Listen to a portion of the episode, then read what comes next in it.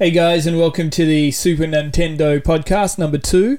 Uh, if you missed the first one, make sure you go back and have a listen to it. It's a chat with Disparity Games, uh, who are just amazing. They're a lovely family. Uh, they're Australian, and they work on video games and have worked on video games for a number of years and have worked on some amazing um, products over the years as well. So it's worth going back and having a listen to that one as well.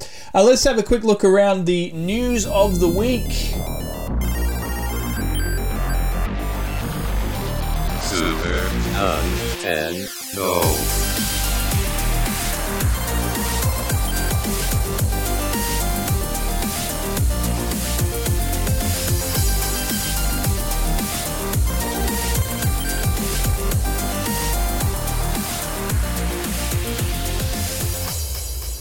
E3 coming up, and uh, and you know a couple of weeks ago, uh, there was a Walmart in America that accidentally leaked that a few games were coming out, so they were adding them to their pre-sale list already online. Um, and so, yeah, I wonder if anyone lost their job over that one. I doubt it. I hope not. Anyway, it's a it's a silly thing to lose your job over.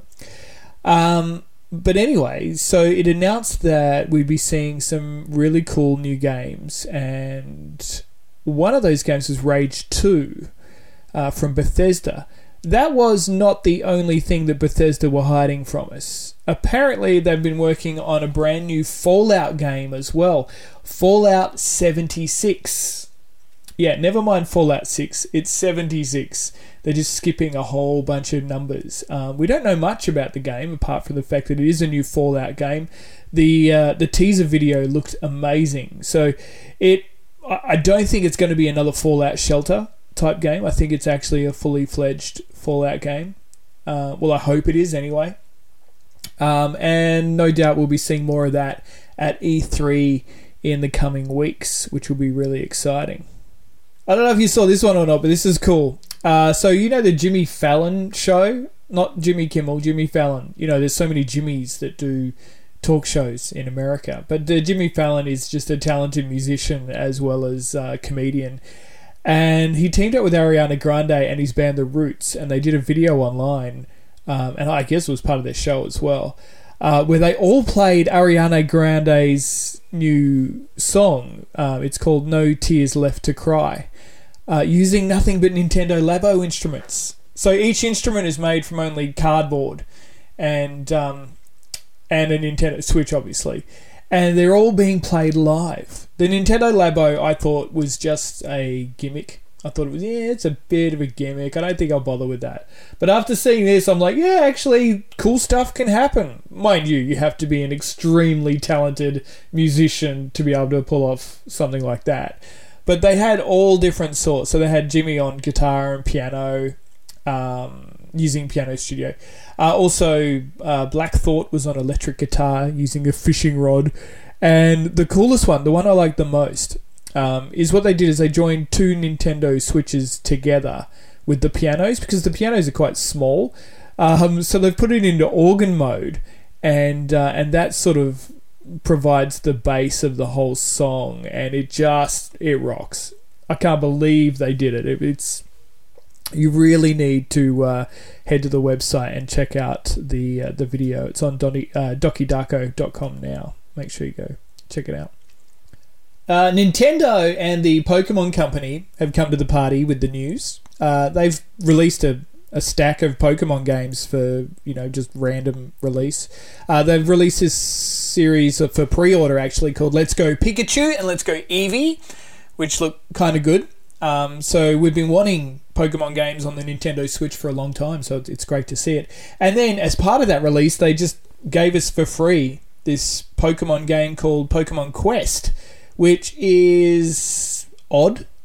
It's it's I I I've only loaded it uh, I haven't actually given it a great play yet, um, but it's block type Pokemon. It's like if uh, if Pokemon and Minecraft had a baby, it's what it would look like. But it it's not a Minecraft style game, from what I can tell. Um, I, I'll give it more of a go, and we'll do a review of it and, and have a look at it. But if you haven't downloaded it yet, maybe uh, give it a go. It's on your Switch now.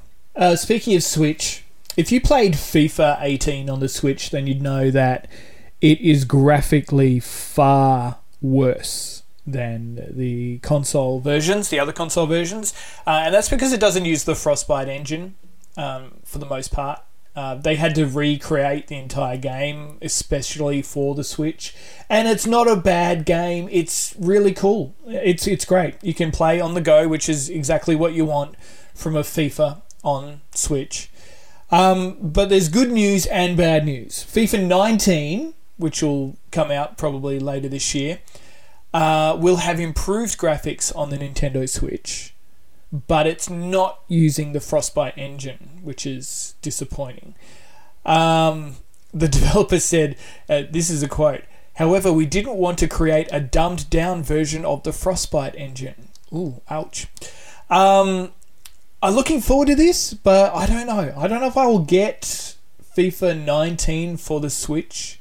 I don't think there's enough in it. Like when you play it on another console, you go, wow, this is incredible. This is exactly what a FIFA game should be. Amazing graphics, realistic gameplay, um, great goals. Um, but the Switch just, it didn't quite have it. Um, so if they do improve the graphics, I don't know. We'll take a look. We'll see. Um, hopefully. But without the Frostbite engine, I, I, just can't see it being amazing like the other consoles have have uh, have turned into. So this week I did a series on classic games, the top five classic games. It was a classic game a day. It's not necessarily my top five. It's just five that I really like and I have great memories about.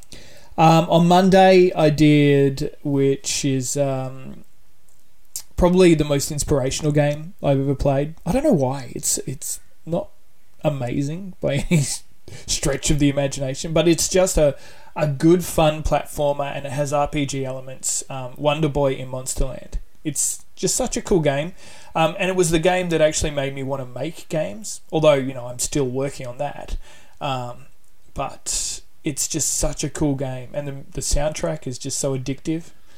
Um, so that was a cool game. On Tuesday, I looked at Double Dragon, which is probably one of the best arcade games I've ever played. Um, just a great fighter beat 'em up. Um, the story of Billy and Jimmy Lee, and uh, and just a really cool game. It just broke the mold on what arcade games were. I think. Um, then we looked at Day of the Tentacle on day three, which was uh, which is a '93 game by LucasArts, and it was hilarious. It was the follow up to Maniac Mansion, and it was a point and click adventure. Uh, if you've never played Day of the Tentacle, there's versions of it running around, remastered versions, and it's just fun. It is so much fun. Very funny game. Uh, day four was Warcraft Orcs and Humans, which is a um, real time strategy game. It it was really popular with LAN parties in the nineties uh, when I, when we get together at my mate's house. Um, my mate Lee, who does Steam Kittens, if you've ever heard of the cosplay photographer. We'd all get together at his house and we'd sit around and play Warcraft, which is just a bundle of fun. I actually wasn't very good at it. Everyone else was would, would just annihilate me all the time uh, until you know you break ranks and um, and you you know you betray your friends to win that's that's how Warcraft works. Orcs and humans. It's a great game. Um, so you can read about that one. Uh, Duke Nukem 3D is the one we did for the end of the week, and uh, it's a cool game. Like there's so many great first-person shooters. There are so many first-person shooters. Um, but you know, it was Wolfenstein 3D and then Doom. They were they sort of started the ball rolling. Um, and Quake was a great game as well. But Duke Nukem 3D, I think, was just so controversial. It had a, a such a great cartoon graphic feel. It was the sequel to platform games, which is just bizarre in itself.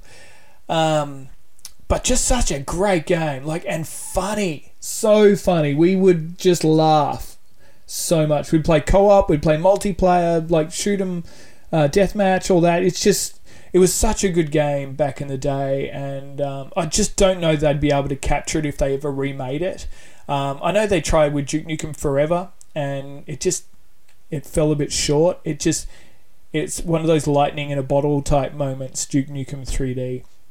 they're the classic games we looked at this week. If you want, um, tell us in the comments a classic game you would like me to look at in the future. That'd be really cool.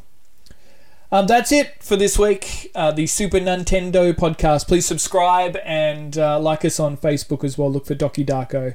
Uh, thanks very much for listening, and we'll talk again soon.